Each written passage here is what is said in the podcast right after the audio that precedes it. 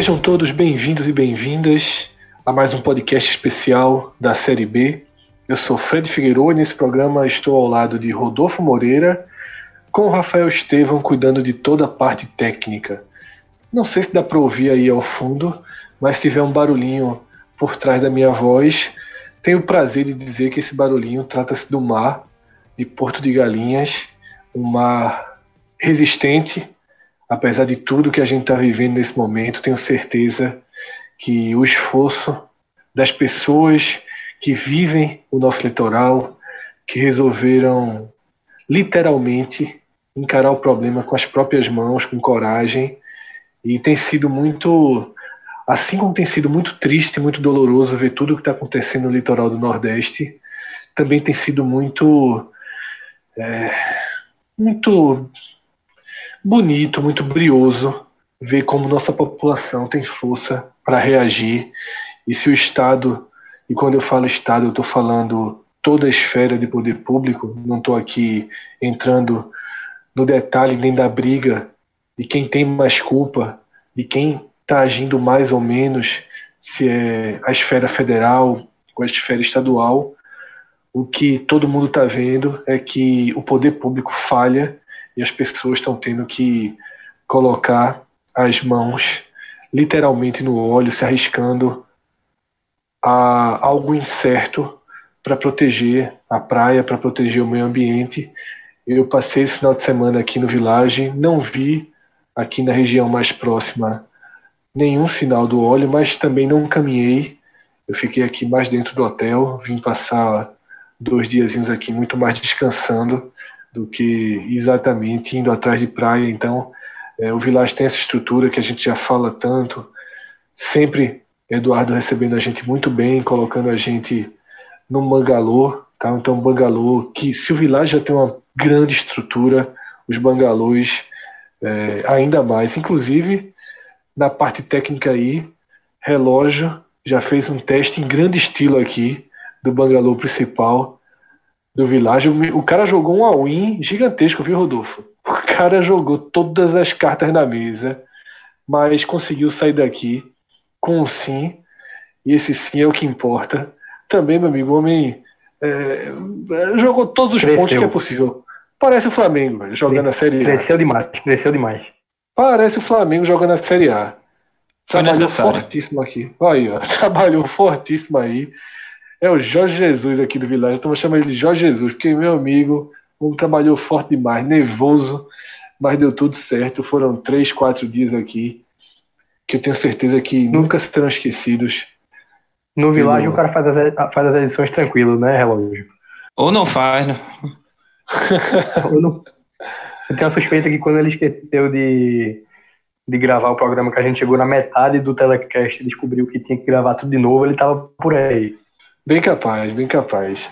Mas é isso, tá? A gente já está com o Village como principal parceiro do podcast há mais de cinco anos e para a gente é uma alegria, uma honra. Quem escutou o telecast do esporte viu que eu relatei melhorias que eu encontrei no hotel. Impressionante como o cuidado é, de todos que fazem o Village é, é muito perceptível para quem frequenta. Cada, a cada dia que a gente vem aqui, passa três, quatro meses sem vir, tem alguma coisa nova, tem algo, um detalhe, seja algo grandioso ou um simples detalhe. Dessa vez foram, foram duas mudanças que considero de, de médio para grande porte, né? Ah, uma nova, um novo visual e um novo conceito um restaurante que fica próximo da recepção, um restaurante que muita gente utiliza para o café da manhã, para o almoço. Não é o único, mas ele está disponível e muita gente utiliza. Uma mudança geral da área que mudou também a cara da recepção e no espaço dedicado à massagem se transformou num verdadeiro spa absolutamente fantástico. Vou até tirar uma foto para colocar aí nas redes sociais antes de ir embora nessa segunda-feira. Quem quiser vir para o Village, entra no site villageportodegalinhas.com.br.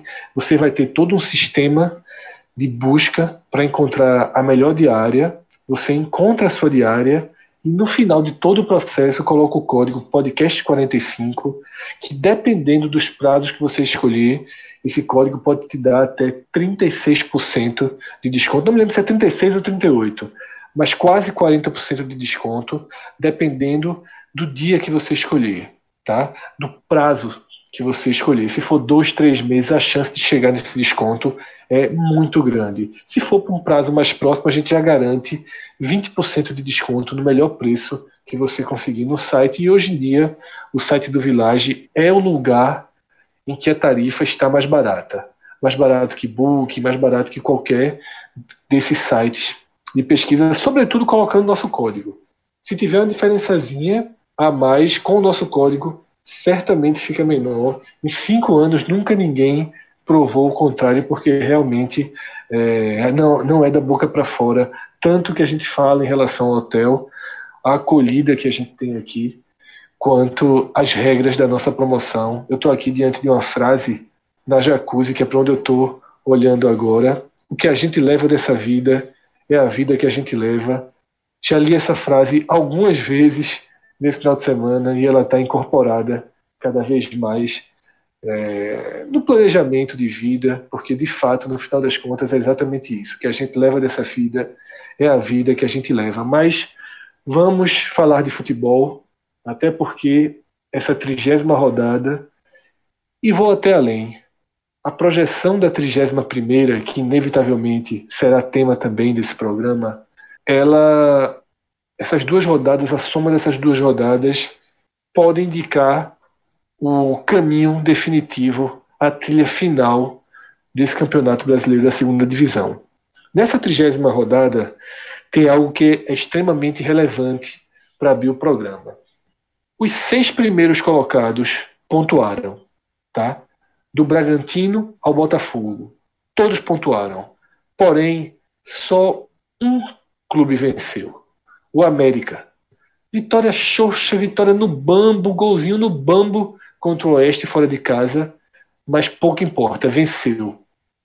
E essa vitória, naturalmente, com seus rivais mais próximos, todos empatando, torna com que a rodada tenha sido praticamente perfeita para o América. E aí a gente começa a extrair os números atuais do time mineiro que é o protagonista do segundo turno pela sua reação. Mas é também o melhor time do segundo turno. É protagonista e melhor time. Tem 23 pontos contra 22 do Esporte, 21 do Bragantino. Aí tem um espacinho de 3 pontos, 18 pontos no segundo turno. Tem o Atlético Goianiense e 13 pontos o Curitiba. Lembrando que nessa conta fica faltando aquele jogo Curitiba, Cuiabá e Curitiba. Quando a gente reduz o recorte para 10 jogos, que é muito parecido com o recorte do turno, né, já que faltam oito rodadas, o turno conta 11 jogos, esse de 10 é muito próximo. O América também é líder, tá? Com 22 pontos, contra 21 do Esporte, 18 do Bragantino, e aí os dois seguem as mesmas proporções, 15 do Atlético e 13 do Curitiba. E dando um recorte ainda mais próximo, que é o de, apenas cinco rodadas, mais uma vez, o América é líder. Ou seja, o América é líder no retorno, nos últimos 10 jogos e nos últimos 5 jogos. Um aproveitamento impressionante, tá? De 12 pontos somados em 15 disputados. Só aquela virada que ele sofreu de forma bem surpreendente no Orlando Scarpelli para o Figueirense foram os únicos pontos perdidos pelo América nas últimas cinco rodadas, ainda que ainda que eu tenha percebido um certo uma certa instabilidade técnica. Eu acho que o time tem jogado pior. Tá? O roteiro das últimas vitórias, inclusive, mostra um pouco isso. Mas seguindo aqui as últimas cinco rodadas, o América tem 12 pontos, o Curitiba 10, é o recorte em que o Curitiba demonstra mais força, também jogando um futebolzinho. Paraná Esporte 9, Bragantino e Botafogo 8. E aí, o ponto mais relevante do atual momento do campeonato, Atlético Goianiense, apenas 4 pontos somados dos últimos 15 disputados. O que é que essa trigésima rodada mudou efetivamente nas projeções na análise do campeonato? A Universidade Federal de Minas Gerais, pela primeira vez, coloca o América como terceiro time com maior probabilidade de acesso. 56%. Tá? O Curitiba é o quarto com 53% e o Atlético cai para quinto lugar em probabilidade de acesso com 51 pontos. Como a gente está falando aqui de probabilidade, de 56 para 51 é basicamente a mesma coisa. Se fosse pontos, aí tem uma diferença significativa. Mas a gente está falando de probabilidade. Cinco pontos percentuais, faltando oito rodadas, mostra, na verdade, que esses três times formam um eixo de disputa muito equilibrado, tá? Só para completar, o Bragantino tem 99, o Sport 93, e abaixo desse bloco, o Paraná vem apenas com 12%, o Operário 10%. Ou seja, no final das contas, Rodolfo, a gente tem duas formas, digamos assim, tem até mais, mas eu vou focar aqui em duas formas de analisar a atual disputa pelo G4. Na visão do esporte, o que é a visão do esporte? São quatro times, incluindo o próprio esporte, disputando três vagas: Esporte, Atlético, América e Curitiba. Quatro times disputando três vagas. Essa é a visão do esporte. Eu arrisco dizer que nem é a visão da maioria do país. Como a gente grava um podcast voltado para o esporte, a gente tem mais cuidado, os torcedores do esporte estão mais receosos, é natural que a gente tenha mais cuidado. Por aí, pelo país, muita gente resume essa visão aqui na disputa entre Atlético, Curitiba e América por duas vagas. Rodolfo, essa é, é, a primeira é a primeira forma de encarar essa essa disputa aí, essa reta final. A segunda é na visão dos perseguidores, na visão do Paraná, do Operário, do CRB. E essa segunda, no final das contas, ele busca, eles buscam uma possibilidade da quarta vaga abrir não no atual ritmo de pontuação de América e Curitiba, mas cogitando que dois deles, eu diria que o Atlético e mais um, ou no, sendo até muito direto, que o Atlético e Curitiba podem não ter o rendimento necessário para elevar essa pontuação para cima dos 60, e se for para chegar na casa dos 58, essa turma de Paraná, de Operário, tem chance. Queria saber de forma mais sincera, Rodolfo. Eu apresentei aqui três. Eu disse que ia apresentar duas, mas apresentei três. Qual a sua análise? Primeiro, a gente vai debater as três, mas Rodolfo, friamente falando, analisa essa disputa pelo G4 com quantos times disputando quantas vagas? Fala, Fred. Saudação, saudação, Rafa. Antes de responder a pergunta, eu vou pegar o teu gancho de um beatcast, né? Você tá, passou aí seu relato de um fim de semana bem relaxante no Village para fazer uma menção honrosa a algo que talvez fosse ficar para o telecast A de amanhã, mas que, como ocorreu hoje, eu acho que seria imprudente a gente não dar um destaque aqui para mais uma ação é, do Bahia, né, agora envolvendo todo esse momento, de certa forma, triste, de certa forma constrangedor e, sobretudo, chocante, né?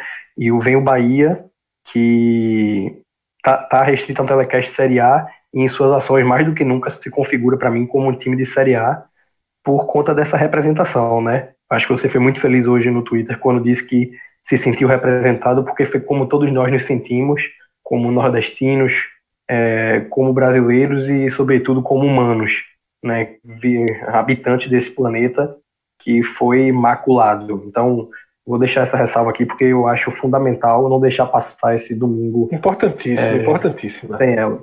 E aí, agora vamos para a tua resposta da pergunta. Eu confesso que não consigo enxergar essa esse olhar na tabela de qualquer forma que não seja da que você nomeou de visão do esporte. Primeiramente porque no último programa, o da rodada passada, eu já tinha dado o meu palpite de que havíamos chegado a um afunilamento final e finalmente isso tinha acontecido, né? Porque a gente passou as últimas rodadas da Série B destacando aqui esse mapeamento de quem poderia ou não poderia chegar, com vários asteriscos, várias ressalvas, mas eu acho que finalmente podemos olhar agora para a tabela e dizer que temos é, o, os finalistas, digamos assim, da disputa pelo acesso. Claro, eu não vou é, ser leviano aqui de dizer que se o Paraná vencesse o esporte na Ilha do Retiro, é, ficando a diminuindo né, a diferença para o próprio esporte e se aproximando do G4, o, Paraná não poderia sonhar com acesso. Né? Eu estaria confrontando a matemática. E aí isso valeria também para o Botafogo de São Paulo, para o CRB. Só que, como eu destaquei na semana passada, no, no telecast passado, é, eu não enxergo nessas equipes a força necessária, é, a qualidade de grupo necessária e nem uma tabela acessível ao ponto de que possamos colocá-los como candidatos a, a uma nova vaga. Eu sou fiel a essa leitura de que hoje Esporte, Atlético de Goiás, Coritiba e América são quatro times brigando por três vagas e aí cada time tem seu asterisco, né? A gente vai fazer uma análise individual de cada dela, de cada uma delas, mas para mim já está definido. Eu não é, são as equipes que eu enxergo na briga é, por motivos de tabela, né? O esporte é o segundo colocado, tem uma vantagem de seis pontos sobre o Curitiba que é quarto e o América que é quinto. Então, somente por esse motivo ele já merece é, tá nessa classificação. E além disso, o esporte, para mim, é uma das equipes que jogou o melhor futebol dessa Série B, embora oscile bastante, embora tenha vários defeitos como um time de futebol. O Atlético chegou a ser, para mim, o melhor time da Série B, mas a oscilação dos últimos jogos gera uma preocupação muito grande. Né? E o Coritiba, por ter um jogo a menos, pelo histórico do Coritiba, né? um time que nos últimos 10 anos venceu, é, na, na verdade, nos últimos 12 anos venceu duas vezes a Série B, então é um time que a gente não pode descartar e o fato de ter um jogo a menos pesa bastante porque com a vitória ele ultrapassaria o Atlético e ficaria somente a três pontos do esporte e esse América sem comentários, né, Fred? O, o, o fato dele ser o último, digamos, desse grupo de quatro times, é, para mim, absoluta, absolutamente irrelevante. Um recorte de momento, né? Um recorte de é momento. um recorte de momento. Porque sendo bem sincero com você, é, o único time, para mim, mais favorito que o América para consolidar esse acesso é o, é o esporte, pela diferença de pontuação que existe entre eles. Mas não, não me diz nada o Atlético Goianiense hoje ter dois pontos a mais que o América Mineiro. Eu considero o América muito mais candidato ao acesso do que o Atlético com um treinador que é um incógnita e com uma tabela um pouco espinhosa. Não sei se é a tua leitura. Exatamente. É, a gente vai detalhar, como você falou, tudo isso. Eu acho que até, Rodolfo, a sua explanação ajuda a gente a já resumir de uma vez por todas onde mora a chance de Paraná, Operário, CRB e quem mais ainda acredite que possa subir. Eu vou resumir da seguinte forma: do Botafogo a Ponte Preta, eu vou colocar a Ponte Preta aqui numa forçada de barra histórica, ou até o Cuiabá, já que tem um jogo a menos. Tá? Quem quiser acreditar, do Botafogo ao Cuiabá, para mim, esses times não têm condição técnica, tabela, nada, nada que nos leve a apostar que eles são capazes de ultrapassar América Mineiro e Esporte. Nada. Eu não vejo como esses times terminarem o campeonato na frente de América Esporte, a não ser que América Esporte simplesmente implodam, tá? implodam. Se América Esporte passar a render metade do que vem rendendo, matematicamente, ainda assim eles terminam na frente desses times. Então, eu só vejo que a esperança deles mora hoje no agravamento da crise do Atlético, e é um cenário extremamente possível. É um time que não vence há cinco rodadas, que tem uma tabela imediata crítica, tá? Então existe sim um risco considerável desse Atlético, dessa que já, já é mais do que uma oscilação. Já é uma forte crise agravada pelo clube quando ele demite o treinador. Se o Atlético não, não voltar para o eixo, aumenta um tracinho da esperança dessa turma. E a outra esperança é o Curitiba seguir jogando o futebol que tem jogado. É um time muito, muito, muito travado dentro de campo. Quem assistiu pedaços ou o jogo inteiro do empate que foi buscar contra o Vila Nova foi buscar da forma Curitiba com uma falta cruzada na área, um gol de cabeça e uma falta direta que entrou. É um time com dificuldade enorme de criação. Então, para mim, esses clubes todos, esses clubes todos, eles miram uma possibilidade de estacionamento do Curitiba e continuidade da queda do Atlético. É isso, né, Rodolfo? Não dá para apostar qualquer real aqui que eles passam América Esporte. Nenhum, Fred, absolutamente nenhum.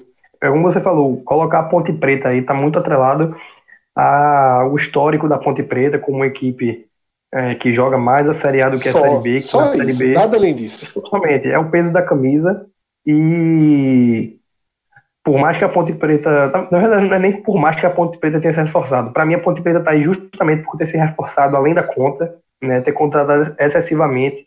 E os fatores que se esperavam que pudessem dar um, uma turbinada na Ponte Preta, que era um retorno de Gilson Clay, é, a chegada, o retorno também do Renato Cajá, é, foram até aqui tiros sem, nenhum, sem nenhuma eficácia e o único alento da macaca nessa reta, digamos assim, final de Série B foi o despertar de Roger, né, um cara que passou a ser o, uma figurinha constante na, na marcação de gols das rodadas. Eu diria que, não estou com esse cálculo aqui, mas das, das últimas cinco rodadas da Série B, certamente é o jogador com a melhor média de gols marcados. Né? um posto que já foi de Rodrigão do Coritiba, que já foi de Hernani do Esporte. Então, é um fator que chama atenção, mas que isoladamente não é suficiente para colocar a Ponte Preta num patamar de reação aliado à necessária é, queda brusca de rendimento dos seus, entre aspas, concorrentes.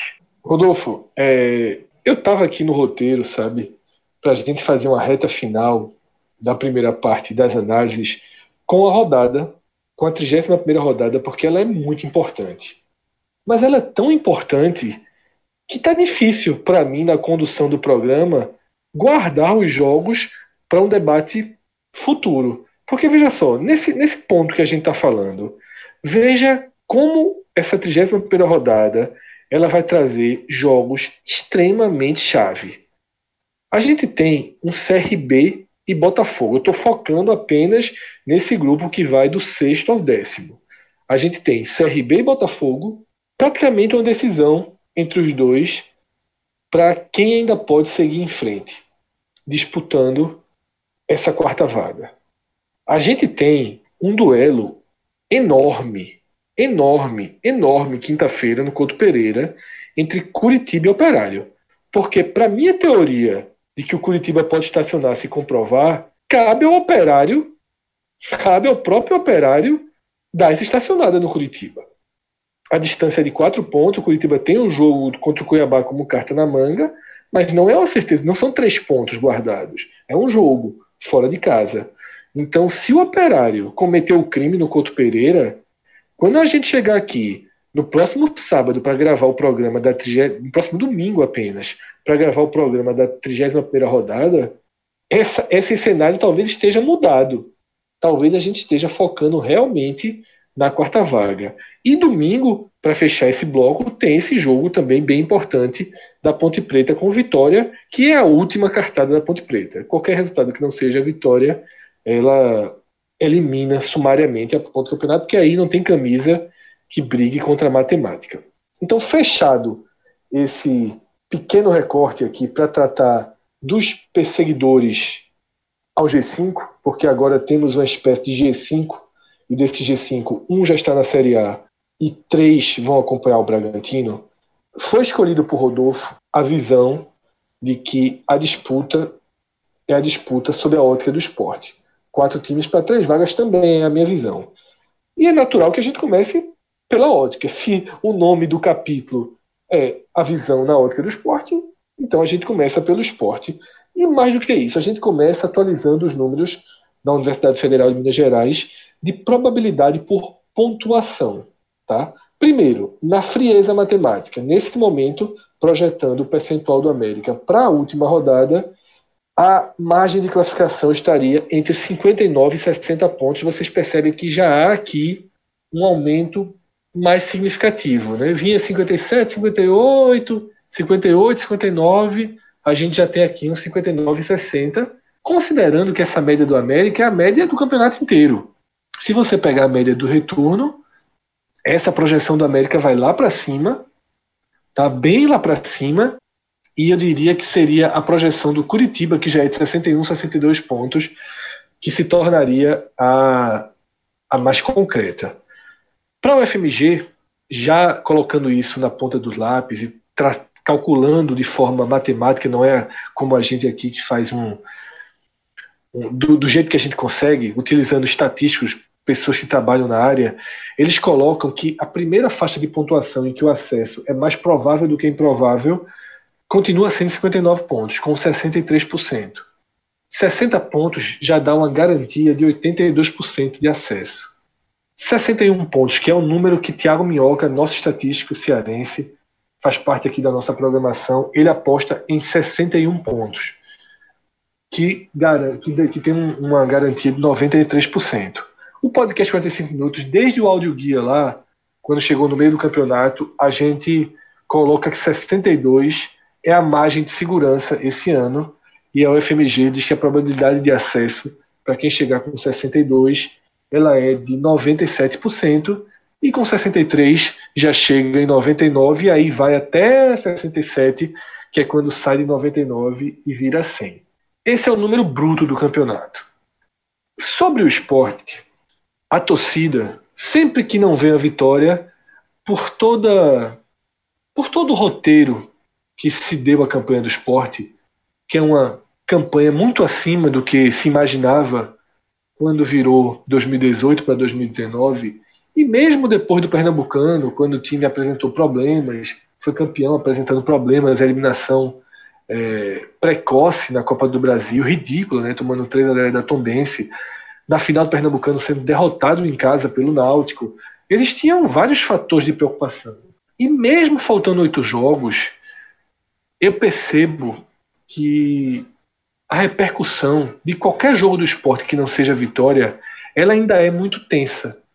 Então, tanto nas redes sociais quanto em grupos de WhatsApp, eu tenho visto um crescimento da preocupação pelo fato da diferença ter sido reduzida de 8 para 6 pontos em relação ao quinto colocado. Aí eu liguei meu lado Fire e fui fazer o seguinte recorte, que é Voltando para a 27 rodada, a última vez que o Sport tinha jogado fora, que é o empate contra o CRB. Naquela noite, quando a rodada fechou, o Sport era o terceiro colocado, tá? Tinha cinco pontos de diferença para o quinto e seis pontos de diferença para o sexto e para o sétimo.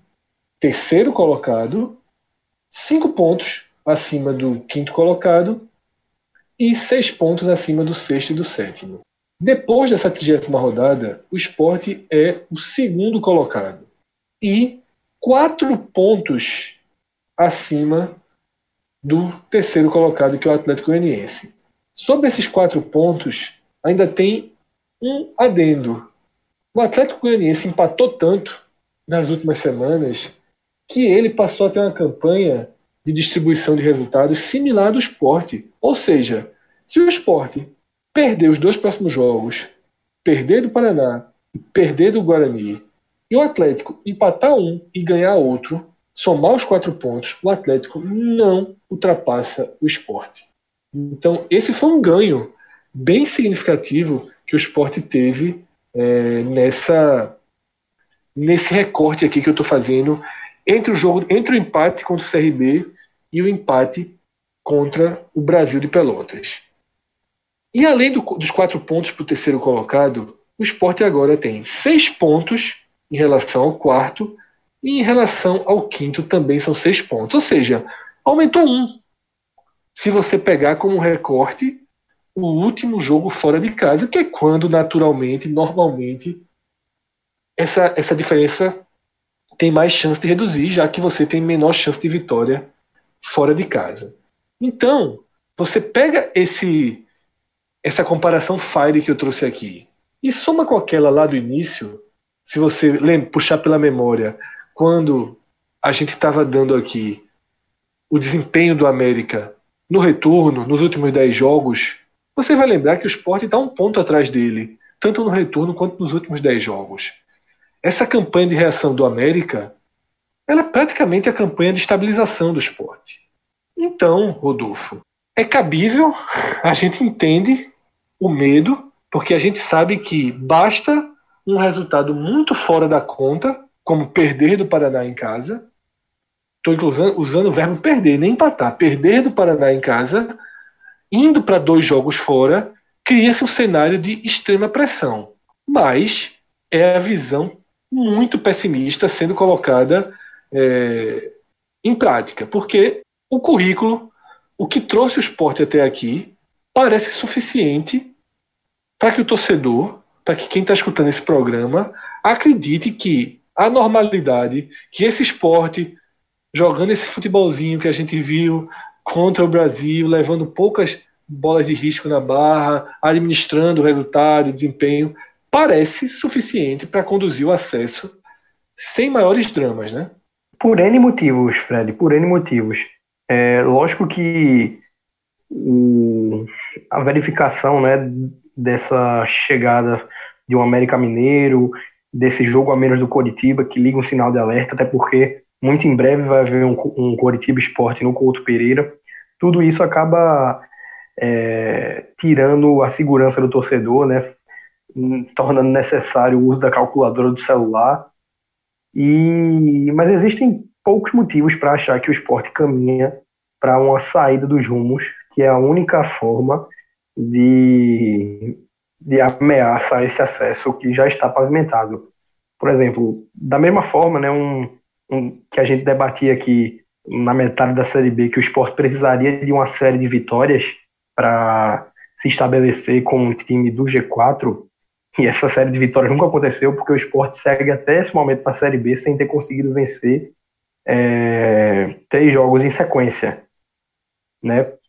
E ainda assim ele conseguiu, a sua maneira, se estabelecer no G4, porque o esporte foi galgando essa segunda colocação. Né? Ele passou quatro rodadas, depois que entrou no G4 na 17 rodada, foram quatro rodadas na quarta colocação, depois é, oito na terceira, e aí desde a 28 rodada, quando ele venceu o São Bento, ele ultrapassou o Atlético, então já vão três rodadas como segundo colocado.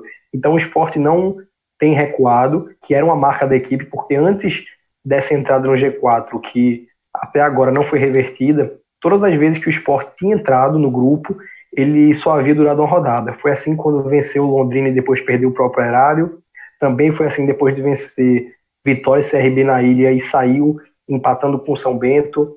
Depois venceu o Paraná fora, empatou com o Guarani em casa, na, verdade na arena esse jogo. Então o esporte patinava bastante, e isso é uma coisa que, é, se não deixou de acontecer, ocorre com menos intensidade a ponto de o, o esporte não recuar mais. O esporte tem se garantido é, em se manter pelo menos onde está e gradativamente tem feito ultrapassagens. E se é surpreendente a gente olhar para a tabela e ver um esporte com somente três derrotas e ainda assim não é, povoar o primeiro lugar da tabela, né, a ponta da competição, seria ainda mais estranho verificar um time com um índice tão baixo de resultados negativos sem conquistar o acesso. Né? Foi algo que eu disse no, no telecast do jogo do esporte com o Brasil de Pelotas, porque é impensável que uma equipe que perdeu somente 10% dos jogos disputados até aqui no campeonato venha a ter uma série de resultados negativos que teria que ser basicamente igual ou maior do que o esporte é, somou até aqui em 30 jogos para poder ter sua posição, não vou nem dizer de tabela segurada, mas a posição de time ascendente, porque subir em segundo e subir em quarto dá basicamente no mesmo né, mais uma questão de, é, de antecipação. Né? Você subindo em segundo, você tende a subir com pelo menos uma ou duas rodadas de antecedência. Enquanto subir em quarto, geralmente você só alcança o acesso ali na 38ª rodada com a dose comumente bem intensa de emoção. E, além disso, é, um último dado que eu trago aqui, que a gente sempre tem buscado trazer, o aproveitamento do esporte diante de é, grupos diferentes de adversário. O aproveitamento do esporte contra os times de G4 é, segue sendo o maior é, em relação ao restante dos grupos, né? Quando o esporte pegou equipes do primeiro ao quarto lugar, e até aqui foram cinco adversários nessa categoria, ele teve 73% de aproveitamento é, contra equipes que figuram ali dos, do quinto ao décimo lugar, é um aproveitamento de 66% e alguns quebrados. E aí as equipes que ficam do 11 ao 16 o aproveitamento cai para 51,85%. E aí contra as nove equipes que ele enfrentou que estavam na zona de rebaixamento, o aproveitamento fica em 55,5%. E aí por mais que esse dado traga um certo grau de inconformismo, né? Porque é plausível o torcedor pensar que se o esporte tivesse mantido um aproveitamento pelo menos similar, é, um, um, minimamente abaixo da que ele tem, do aproveitamento que ele tem contra as melhores equipes, ele poderia hoje estar, inclusive, à frente do Bragantino, não só é, mais próximo, mas até mesmo à frente. Então, claro que esse é um pensamento que invariavelmente vai figurar na cabeça do torcedor do esporte, mas é um aproveitamento que indica também a baixa necessidade de intensidade que o time é, precisa impor para pontuar. Né? Claro que isso é muito mais um defeito de, do que uma qualidade, porque se o esporte tivesse é, a capacidade de manter a intensidade que fez ele não perder do Bragantino, que fez ele virar um jogo contra o América é, com, com um jogo a três minutos do fim, que fez ele interromper a sequência invicta do Paraná no primeiro turno, que fez com que esse mesmo esporte é, que fosse tivesse um aproveitamento melhor até mesmo que o Bragantino contra o, os times de melhor nível do campeonato. Se o esporte conseguisse manter esse foco, certamente ele estaria hoje é, na liderança do campeonato. Mas você ter essa sensação de que pouco é preciso para pontuar é importante para a reta final do campeonato, porque mostra que é, a necessidade de queda, a, a, queda, olhando do ponto de vista do adversário, do ponto de vista do adversário, o esporte precisaria de uma queda em desempenho que não posso há te dizer, motivos. Posso te dizer precisamente, Rodolfo.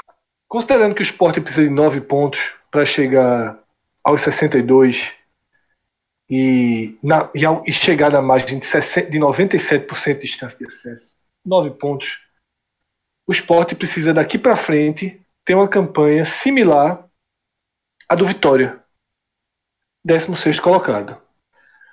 Ou seja, o segundo colocado tem que passar as últimas oito rodadas com desempenho de Vitória de Oeste. Fica ali, ali entre o Vitória e o Oeste.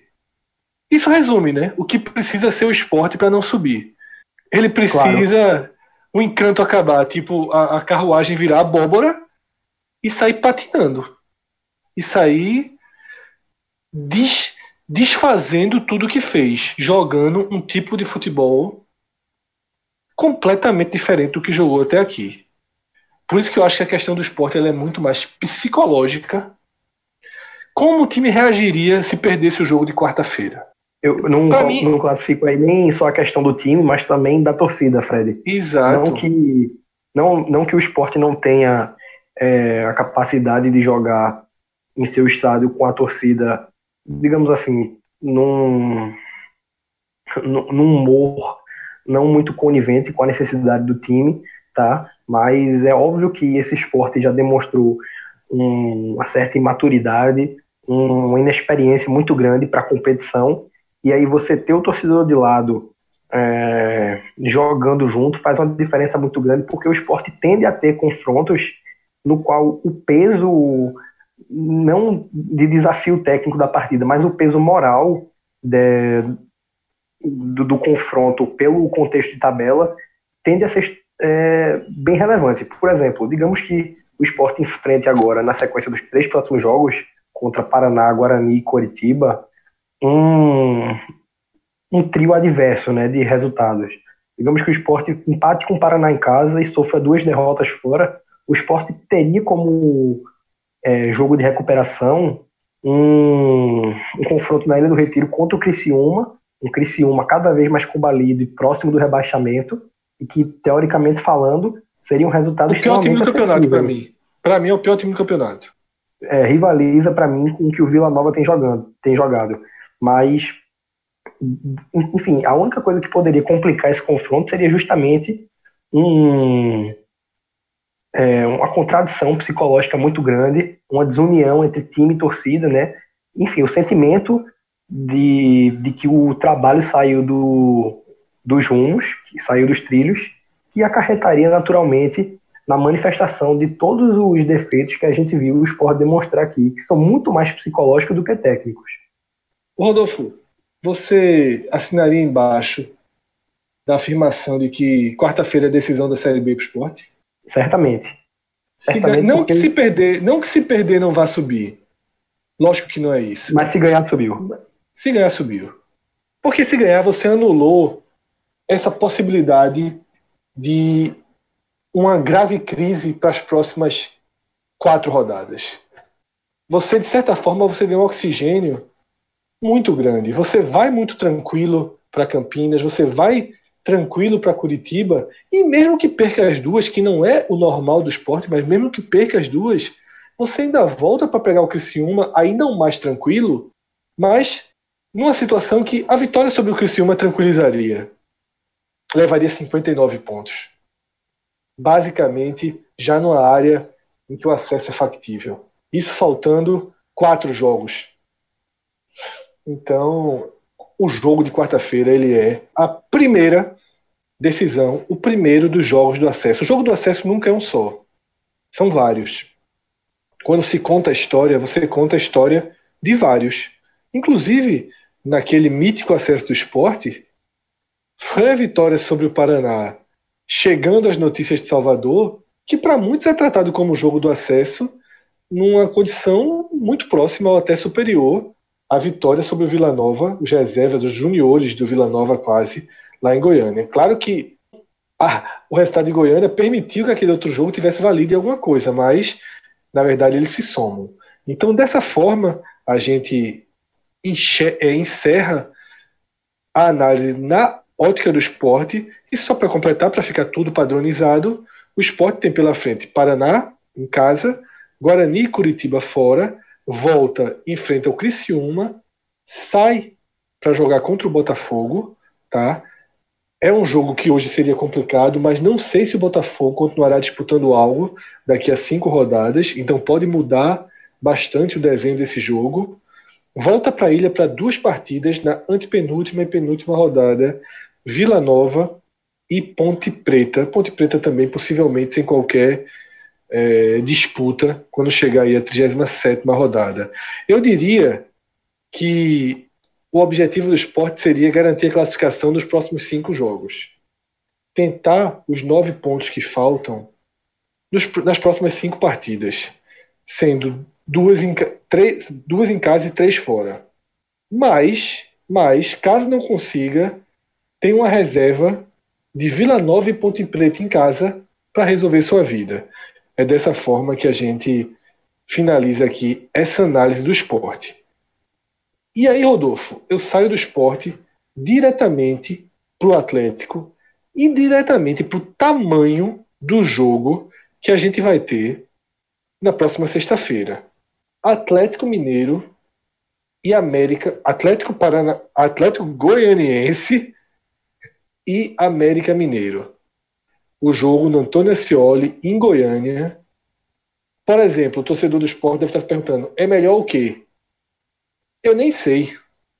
Obviamente o empate. Sempre. Sempre o empate. Mas no escolha ou morre entre qualquer um dos resultados, eu nem sei. Eu vou ter que esperar o jogo de quarta-feira para dizer. De antemão, é tentador, é tentador ampliar a distância para o América Mineiro. Torcer para o Atlético Goianiense. Mas, ao mesmo tempo, a gente já falou aqui de desempenho. A gente tem um time em curva descendente, um time em curva ascendente. Talvez sete pontos, caso o Sport vença o Paraná. Talvez abrir sete pontos sobre o Atlético seja mais seguro do que nove sobre o América. É por aí, né, Rodolfo? Tem todo um contexto, Fred, que torna um pouco realmente complicado você medir qual o resultado mais interessante para o esporte. O, Atlético né, teve a estreia do Eduardo Barroca na, nessa rodada e ele conseguiu um empate que trouxe um mínimo de estabilidade para o ambiente do, do Dragão. Porque você trouxe aí que o, América, o Atlético fez somente quatro pontos nas últimas cinco rodadas, né? Então, por mais que mais um empate, dessa vez com o Botafogo de São Paulo e Ribeirão Preto, não tenha sido o resultado ideal, por ter acontecido fora de casa, com concorrente direto, e em sua estreia é, foi dos males o menor, porque serviu para manter o time pontuando e trazer ao treinador uma semana de trabalho para poder se preparar para esse confronto que é bem decisivo. Uma vitória do América tem o lado negativo de manter aquele que é o, o time de melhor desempenho nesse segundo turno da Série B, é, permitir que ele entre no G4, né, porque ele ultrapassaria o Atlético Goianiense e também o Coritiba, em caso é, num cenário que o Coritiba não vença. Mas ao mesmo tempo, eu tenho a impressão de que essa derrota teria um efeito bem avassalador sobre o Atlético de Goiás. Porque depois de enfrentar o América, o Atlético sai para pegar o Operário, volta para receber o Londrina e depois vai para uma sequência de dois jogos fora contra CRB e Oeste, que não são dos adversários mais temíveis, né? O CRB em casa é, chega a ser fraco, o Oeste é um time que briga contra o rebaixamento. Mas ainda assim, para um time que vive a pressão que o Atlético vive, é, qualquer duelo, pela, pela pressão que, que é exercida, acaba sendo naturalmente dificultoso. Então, tem os prós e contras nos dois resultados, né? Porque o Atlético vencendo provoca sua ressurreição e Isso. não garante e não, uma, e não, uma... E, e não tira o América do eixo. Exatamente, e não tira o América do eixo. Então, realmente, o, o melhor dos resultados seria o um empate, mas eu acho que vai de cada um definir qual o melhor vencedor, se Isso. tiver que houver um. Eu, particularmente, eu, eu, acho eu que... hoje Eu hoje tenho uma leve tendência, leve tendência, se tiver escolher um, pelo agravamento da crise do Atlético. Tem uma leve tendência, como eu te falei antes. Seria o meu talvez, voto também talvez sete pontos sobre um Atlético em crise, com a tabela mais pesada do que a do América, tem um valor maior do que nove pontos em relação ao América. Até porque, até porque, presta atenção no que eu vou dizer. Nos dois casos são três rodadas. Porque se o, se o esporte perde três jogos e o América ganha três jogos, o América passa o esporte. E se o esporte perde os três jogos, o Atlético só passa o esporte também com três vitórias. Porque duas vitórias e um empate não ultrapassa o esporte. Como não existe resultado de dois pontos, o, Atlético precisaria de nove e não de sete. Ou seja, esse meu comentário aqui já aumentou bastante a minha. Esse comentário veio agora, viu? Não veio, não estava preparado não. Então, quando eu fiz essa reflexão aqui sobre o detalhamento do critério de desempate, para mim, reforça ainda mais, viu, Rodolfo? Acho que você vai vir nesse meu embalo. Reforça ainda mais que na dividida, meu velho, sobretudo se o esporte ganhar, é melhor que de América, é melhor apostar na crise. É melhor, Fred, porque a gente trouxe aqui que essa é uma briga de quatro times é, por três vagas. Vitória do Atlético, a gente já trouxe aqui que não consideramos que impõe ao, ao América um cenário de crise. Então, o América sairia vivo é, do confronto com o Atlético, mesmo que derrotado. Vai para duas em casa, vai para duas em casa, é completamente diferente. Vai para duas Agora, em casa com ponte com o Paraná e pode voltar rapidamente para o eixo. Exato. Mas a derrota do Atlético, ela tem o poder de tornar é, essa briga de 4 para 3 num encaixe perfeito de 3 para 3.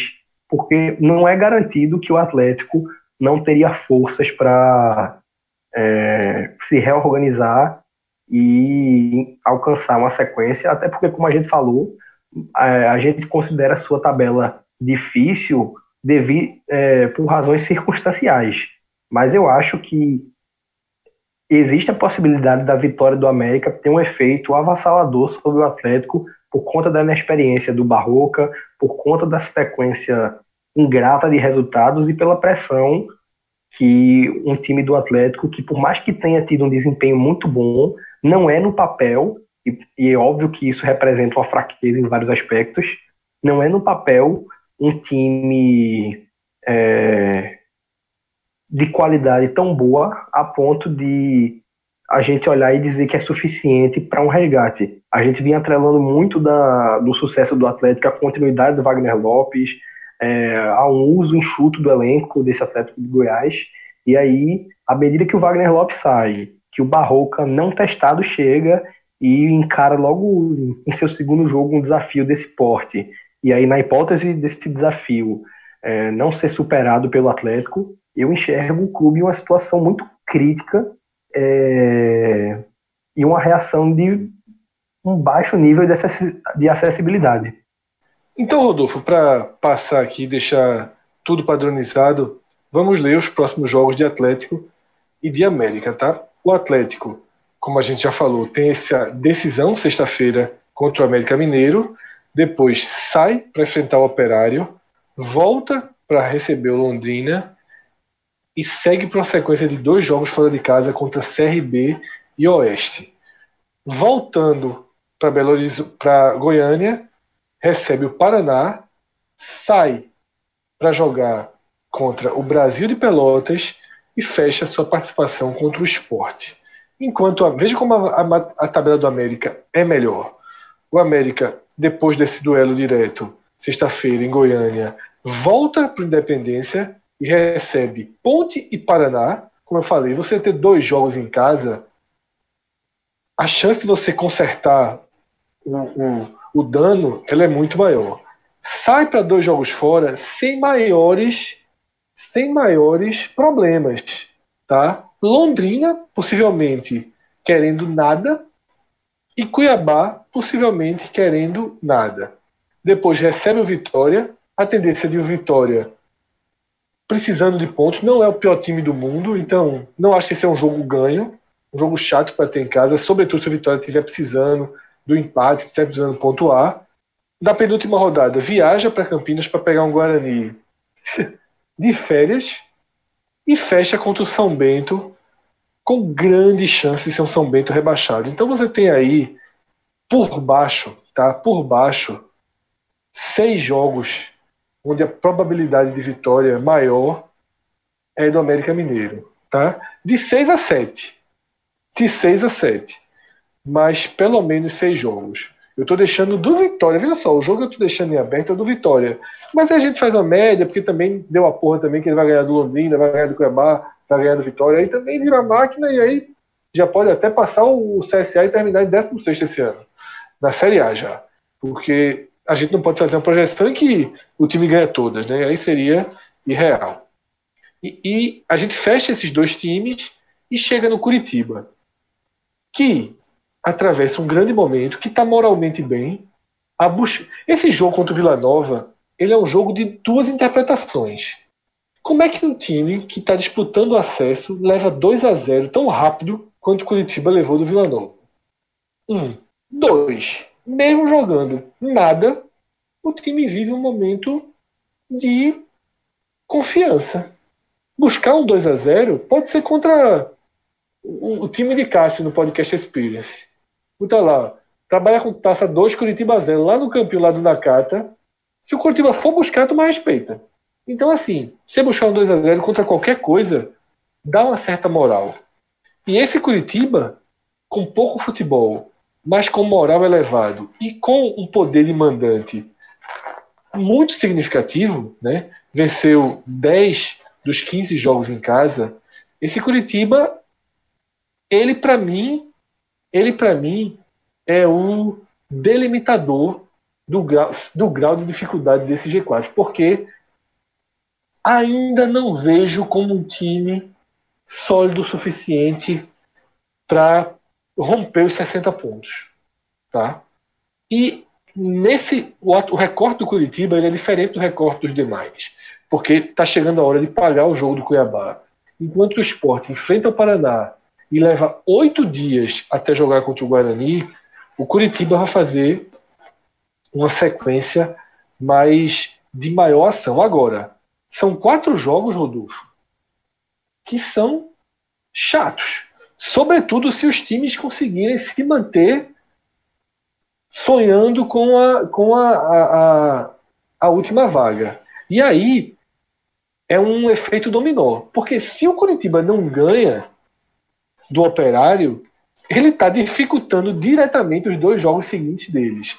Estou falando de, nessa quinta-feira, no Couto Pereira, duelo paranaense contra o Operário, depois sai para finalmente jogar o jogo contra o Cuiabá, segue direto para Ribeirão Preto para enfrentar o Botafogo e depois recebe o esporte no Couto Pereira. Eu vou primeiro focar nesses quatro jogos. Tá? O Curitiba tem nove, não tem oito. Esses quatro, para mim, delimitam aonde vai ser a disputa pela quarta vaga. Se ela vai ser em 61, 62 pontos, ou se ela vai ser 58, 59 pontos. Na verdade, eu enxergo que o Coritiba ele enfrenta um, uma pressão, de certa maneira, similar ao esporte, Fred. Se a pressão do esporte é baseada num contexto de uma equipe que se acostumou a jogar a Série A, e para mim é um time de Série A porque o recorte de pontos corridos mostra isso, né? O esporte jogou a Série B de pontos corridos quatro vezes, subiu em 13 e a que não subiu foi sexto lugar. Então é um time de Série A e isso justifica a pressão em cima do esporte.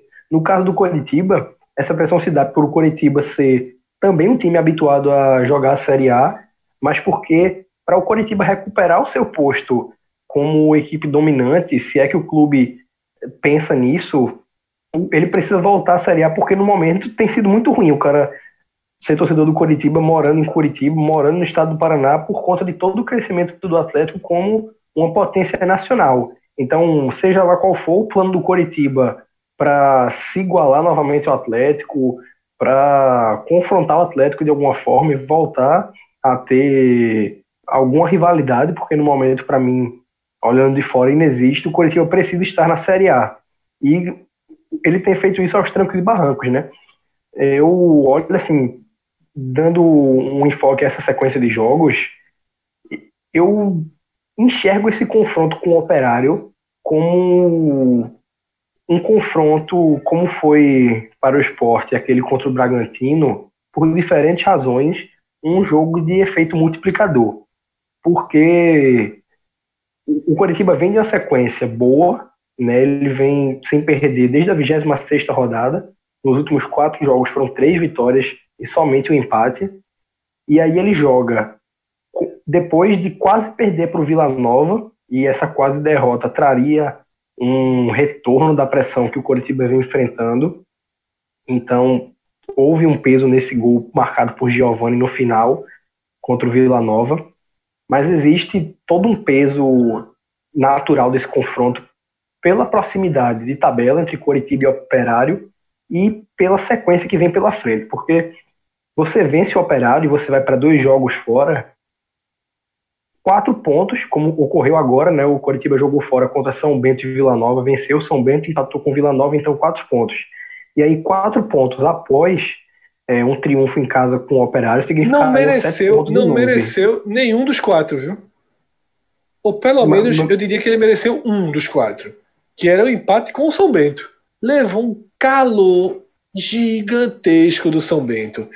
É impressionante como esse Curitiba tá indo na camisa, velho. Na camisa. É somente na camisa. Mas nessa lógica, eu acho que eles achariam muito bom é, vencer o Operário e trazer novamente quatro pontos muito bom, é, que não fossem merecidos. E aí o Coritiba chegaria com sete pontos e nove para receber o esporte no Couto Pereira, e aí um confronto com um, um, um peso colossal na competição, né? Pelo, pela tradição das duas equipes e pelo que significaria para o Coritiba vencer o esporte, que pode vir, pode chegar lá de uma sequência negativa. Com ou... chance de ultrapassagem nesse jogo, mesmo que seja sequência de... média. Mesmo que seja sequência média. E se o esporte com... ganha do Paraná, se o esporte ganha do Paraná, faz 56. Perde do Guarani fica com os mesmos 56. O Curitiba, se somar os sete pontos, né, que a gente, os, os, os sete pontos que a gente projetou, ele vai para 54. É 56 a 54. Mesmo que o Sport empate com o Guarani, é 57 a 54, com o Curitiba tendo mais vitórias. Mesmo que o Sport é, então... faça quatro pontos, é 5, 7, 5, 4, ou seja, pode ser ultrapassado.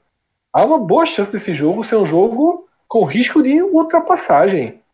E aí, faltando quatro jogos pro fim, meu velho, é tenso, deve ser ser ultrapassado. Pois é, mas todo, toda essa conta é pautada inicialmente pela vitória diante do Operário. Então, eu confesso que eu acho difícil ver o Coritiba chegar é, com. Eu, eu diria com um ritmo de competição para pegar o esporte e com, com condições de ultrapassá-lo, caso ele não vença é, o Operário, porque esse primeiro confronto, para mim, é o que vai nortear o restante da, da campanha. Se o Coritiba não vence o Operário, ele vai para dois jogos fora, e aí, por um desses jogos. Um, deixando a turma toda viva. Deixando a turma toda viva, e também por um desses jogos ser uma rodada é, ainda a ser jogada, né? Um jogo que foi adiado, a gente não poderia tirar o Coritiba na, na, é, da briga, porque caso ele vencesse, vencesse os dois fora, ele estaria recuperado e ainda apto a concorrer. Mas eu acho muito improvável que ele consiga vencer os dois fora em caso de um tropeço diante do operário, porque o moral da equipe, que já não é essas coisas todas, a gente pode ver isso mesmo pela queda de desempenho de Rodrigão, pela queda de desempenho de Rafinha. O moral da equipe já não, não anda na, estratos, na estratosfera e tende a cair bem mais em caso de um tropeço dentro do operário, porque vai questionar a capacidade do time né? Vai, vai ser um questionamento muito forte. Eu acho que a tendência é que o Coritiba sinta muito isso. Então, para quem está secando e se tiver algum curitibano nos ouvindo e quiser aumentar a torcida, eu enxergo esse jogo é, do Coritiba Operário com o mesmo peso de Esporte Paraná. E com o mesmo peso de Atlético e América. Veja que 31 primeira rodada. Essa 31 primeira rodada, amigo, vai ser um negócio de extrema tensão. Todo mundo joga todo dia. O esporte joga contra o Paraná, mas segue jogando na quinta, no duelo Atlético e América, segue jogando no duelo Curitiba e Curitiba Operário, e assim para os outros também. É impressionante a sequência de decisões. Eu abri aqui agora o site do Esporte da Sorte, mas as odds ainda não estão atualizadas. Obviamente, a gente está gravando aqui nesse momento, meia-noite e 50 da segunda-feira ainda não tá, ainda é cedo demais para as odds da semana virem, mas é, quem gosta né, de dar arriscar aí seus palpites, quem gosta de tentar um entretenimento interessante, divertidíssimo e com boa chance de retorno financeiro, faça seu cadastro no Esporte da Sorte, que é a nova parceira do podcast 45 Minutos. Eu estou com o site aqui aberto. Tá? Nos próximos dias naturalmente vou retornar, porque falando todo dia do assunto, eu sou um cara que gosto, que já tenho uma certa experiência, né? Eu entrava em site de apostas muito antes da febre estourar no país, com a carga de trabalho aqui do podcast 45 minutos, do Agamenon, da Cortex, que é a empresa que gerencia esses podcasts, agora do Prova dos Nove, ainda do trabalho do Diário de Pernambuco, eu não tenho tido tempo para me dedicar. Mas eu acho que quando você encara como entretenimento, como um, lazer, como possibilidade de retorno, uma diversão, é algo muito legal. O que você não pode, naturalmente, é transformar isso em um, em um escape para sua condição financeira, porque não é dessa forma que se deve que se deve encarar sites como o Esporte da Sorte. E quando você entrar no site, tem uma área que é justamente destinada a dar toda essa, essa explicação, a tal acompanhamento, o jogo responsável. É algo que é muito interessante ser lido. Tá? Converse com as pessoas que já estão há mais tempo, porque é uma, é uma diversão muito legal, absolutamente popular no mundo inteiro. Tá? Absolutamente popular no mundo inteiro. Eu me lembro uma vez que eu estava na hoje terra de Rafael Brasileiro, né, no Canadá. Estava assistindo um jogo de vôlei. Por acaso eu estava em Toronto e estava tendo um jogo de vôlei Brasil e Polônia. Meu amigo, detalhe: primeiro, metade do ginásio de polonês. Não sabia que tinha tanto polonês morando em Toronto. Segundo, velho, que era muito engraçado. Eu assistindo o jogo e a turma ao meu redor, velho, virada no celular, apostando na partida. Isso acho que foi 2012. Né? Foi 2012 faz um bom tempo e já era algo completamente consolidado lá no Canadá e agora no Brasil, desde 2018, mudou de patamar, se tornou algo oficializado, não por acaso patrocina metade das equipes da Série A são patrocinadas né, por empresas desse segmento e nos jogos do esporte na Série B na Ilha do Retiro já vi lá nos prismas passando a marca do Esporte da Sorte. Então, esportedasorte.com, você entra, faz seu cadastro e aos poucos vai conhecendo esse universo. Começa apostando pouquinho, cinco reais, três reais, só para realmente você ir se divertindo. Mas lembre-se sempre, tá? Lembre-se sempre de usar como uma diversão, de usar como uma forma de entretenimento, como um videogame. Reserve um valor, tá? Para você usar por mês e seja responsável. Se você fizer tudo isso direitinho, é de fato um, algo que vai animar muito seu acompanhamento de jogos aí, de várias modalidades. Eu, particularmente, já disse esse exemplo aqui, eu mudei a minha forma de me relacionar com o futebol americano justamente a partir né, dos palpites, das apostas que fazia. E agora, Rodolfo, sem o nosso parceiro Vitor Vilar, que encarou um plantão pesado né, no Correio grupo de jornalismo de Salvador, a gente vai analisar a parte de baixo da classificação. E se na parte de cima a rodada foi do América Mineiro, na parte de baixo, mais uma vez, a rodada vem sendo do Figueirense, quatro jogos sem perder, já sai da lanterna e sentença de rebaixamento para a 17 posição. Tem pela frente o pior time do campeonato. É um clássico, mas jogará no seu estádio, no sábado, Figueirense e Criciúma. E logo depois, um duelo mais do que direto contra o Vitória em Salvador. O Vitória está apenas dois pontos acima do Figueirense depois da trágica derrota para Londrina em casa. Rodolfo que Vitor Vilar não nos escute. Mas o imã que puxa o Vitória para baixo nesse campeonato ele é muito forte, viu? É complicado, Fred.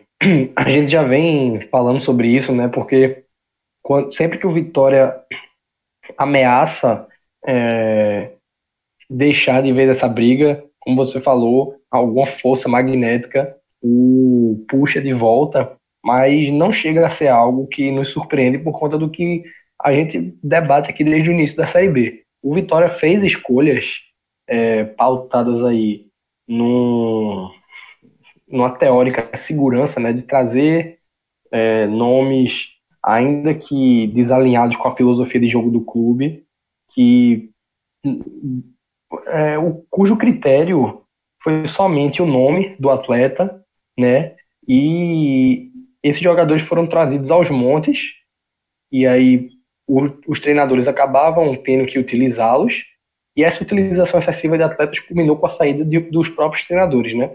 O Vitória começou o ano com Chamusca, passou para Tencate, que deu lugar aos Marlós, que deu lugar ao Carlos Amadeu, que agora foi substituído pelo Geninho.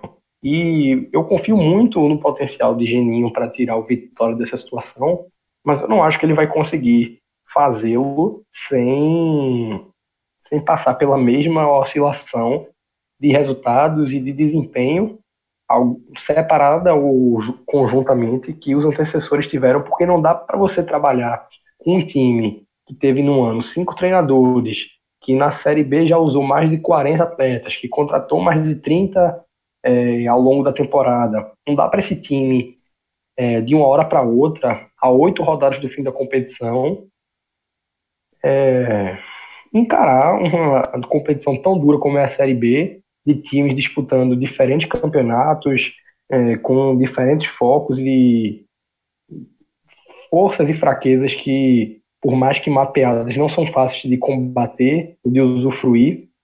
É, não dá para um time nessas condições como a que a gente trouxe do Vitória aqui emplacar uma sequência de resultados positivos quando nem o esporte, que é um dos melhores elencos da Série B, um time que apostou na manutenção do treinador, que contratou pouco, que fez tudo que o Vitória devia ter feito ao longo do ano, não conseguiu, né? A gente falou aqui nesse mesmo podcast que o Sport não conseguiu uma série de três vitórias consecutivas ainda, então eu não consigo enxergar o Vitória tendo com todo esse contexto. E aí ele acaba tendo que contar também com um desempenho aquém dos seus concorrentes para que essa manutenção possa ocorrer de maneira mais tranquila. Mas como é difícil que todos é, oscilem na medida que o Vitória vá pontuando, a tendência é que o Vitória chegue na última, ou pelo menos nas duas últimas rodadas, ainda com possibilidade de rebaixamento. E aí cabe a Geninho é, entender quais são os jogos-chave. Né? Por exemplo, o Vitória enfrenta em casa na 32 rodada o Figueirense em reação. Vai pegar em casa, depois do Figueirense, Brasil de Pelotas, que é uma equipe ali no meio de tabela que não sai do canto e que acaba sendo teoricamente o adversário mais acessível, e depois recebe em casa um CRB, que é um visitante bem grato, e na última rodada pega um Coritiba que tem uma boa chance de chegar vivo na briga pelo acesso. Então é identificar quais são os confrontos de maior acessibilidade, entender como maximizar a chance de vencê-los para que o Vitória trabalhe com a margem de segurança e porque esse foi o caminho que o clube escolheu. Né? Talvez com outras ações, a gente já discutiu aqui muito do IC, né? e se o Vitória tivesse optado por segurar os Marlóis, e se tivesse optado por parar as contratações no pós-Copa, como é que ele estaria? Infelizmente a gente não consegue dizer, e aí resta-nos é, aconselhar e analisar essa reta final. E eu acredito que você concorde com essa leitura de que esse será o campeonato do Vitória até a 38ª rodada. Exatamente, Rodolfo. É, a chance era agora. A chance era agora. Vai para um confronto complicadíssimo contra o Londrina, contra, o, contra a Ponte Preta. Ponte Preta jogando a vida. Não é muito diferente do Vitória. Nem são times que têm desempenho assim tão diferentes. Mas o nó tá, tá bem complicado lá embaixo. Agora, se tem um lado positivo, é que Vila Nova, Criciúma e São Bento não reagem. Não reagem. Esses três times estão é, entrando, estão já naquele. a um passo do colapso. Né? Desempenhos horrorosos. Desempenhos horrorosos. Jogo após jogo, jogo após jogo. Então, tem uma chance aí de, no final das contas, a briga do Vitória ser contra o Figueirense e com mais dois, no máximo dois times ali que estão acima dele. E na zona de rebaixamento e arredores, a próxima rodada também é muito pesada. Por quê? Porque o Vila Nova pega somente o Bragantino no Nabia Bichedi. Ou seja, a chance do Vila Nova ficar com seus 31 pontos ela é enorme. O Criciúma pega o Figueirense nesse confronto super direto que a gente já falou. Se perde, a situação é, é, vai pro, pro drama. E o São Bento recebe o Guarani. Veja que confronto direto. O Guarani tem 35 o São Bento tem 27. Tá? A margem de um para o outro é muito grande. Mas se o São Bento vence o Guarani, o Figueirense, por exemplo, que hoje está na zona de rebaixamento, pode ficar um ponto do Guarani. Se o Vitória vence o jogo dele, ele ultrapassa o Guarani. Eu sinceramente acho que desse trio aqui, Guarani, Londrina e Oeste, um ou dois chegarão nas últimas rodadas nessa conta. E para terminar a 31 rodada, tem Londrina e Oeste, ou seja, os dois ficarão presos se houver um empate, um deles vai ficar completamente ao alcance da zona de rebaixamento caso o Figueirense vença. Lembrando que nessa parte de baixo do campeonato vencer é uma raridade, tá? Se eu pegar aqui os últimos cinco colocados e colocar as últimas cinco partidas de cada um, são 25 jogos e apenas quatro vitórias. Duas do Vitória e duas do Figueirense. Os outros nem ganharam. Se a gente colocar o Oeste na conta, são 30 partidas e apenas cinco vitórias. Dos últimos seis colocados. Seis colocados. Então, assim, vencer aqui embaixo é uma raridade. Essa conta clássica de 45 aqui embaixo, esqueça. Tá? Esqueça. A conta é 40-41. A conta é 40-41. Ou seja, esses times já estão vivendo uma realidade próxima à do esporte em relação à pontuação que falta para a reta final. O problema é que eles continuam sendo eles. E eles precisam de uma evoluçãozinha para poder romper essa casa dos 41 pontos. Tá? Então, é dessa forma aí que a gente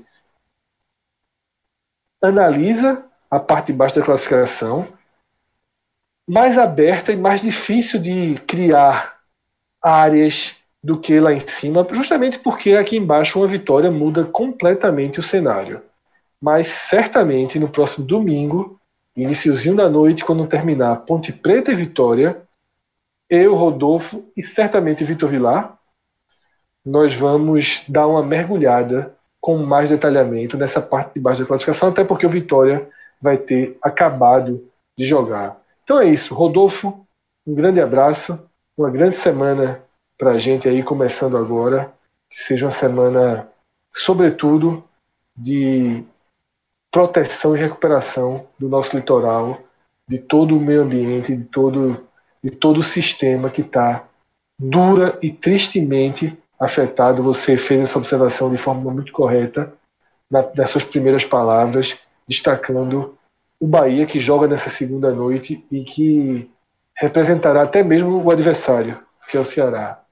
Todos nós nos sentimos representados pelo Bahia, todos nós estamos, nesse momento, com uma camisa do Bahia. Nós estamos manchados por isso está acontecendo aqui diante dos nossos olhos e para algumas pessoas, bravas pessoas, na palma das mãos delas, tá? Então é isso. Valeu, Rodolfo. Valeu, Rafael. Obrigado por dividirmos mais uma madrugada juntos. E obrigado a todos que chegaram até aqui. Não sei o tempo de programa, mas eu e Rodolfo junto, meu velho. Menos de uma hora e meia. É só para as considerações iniciais. Grande abraço a todos. Até a próxima. Tchau, tchau.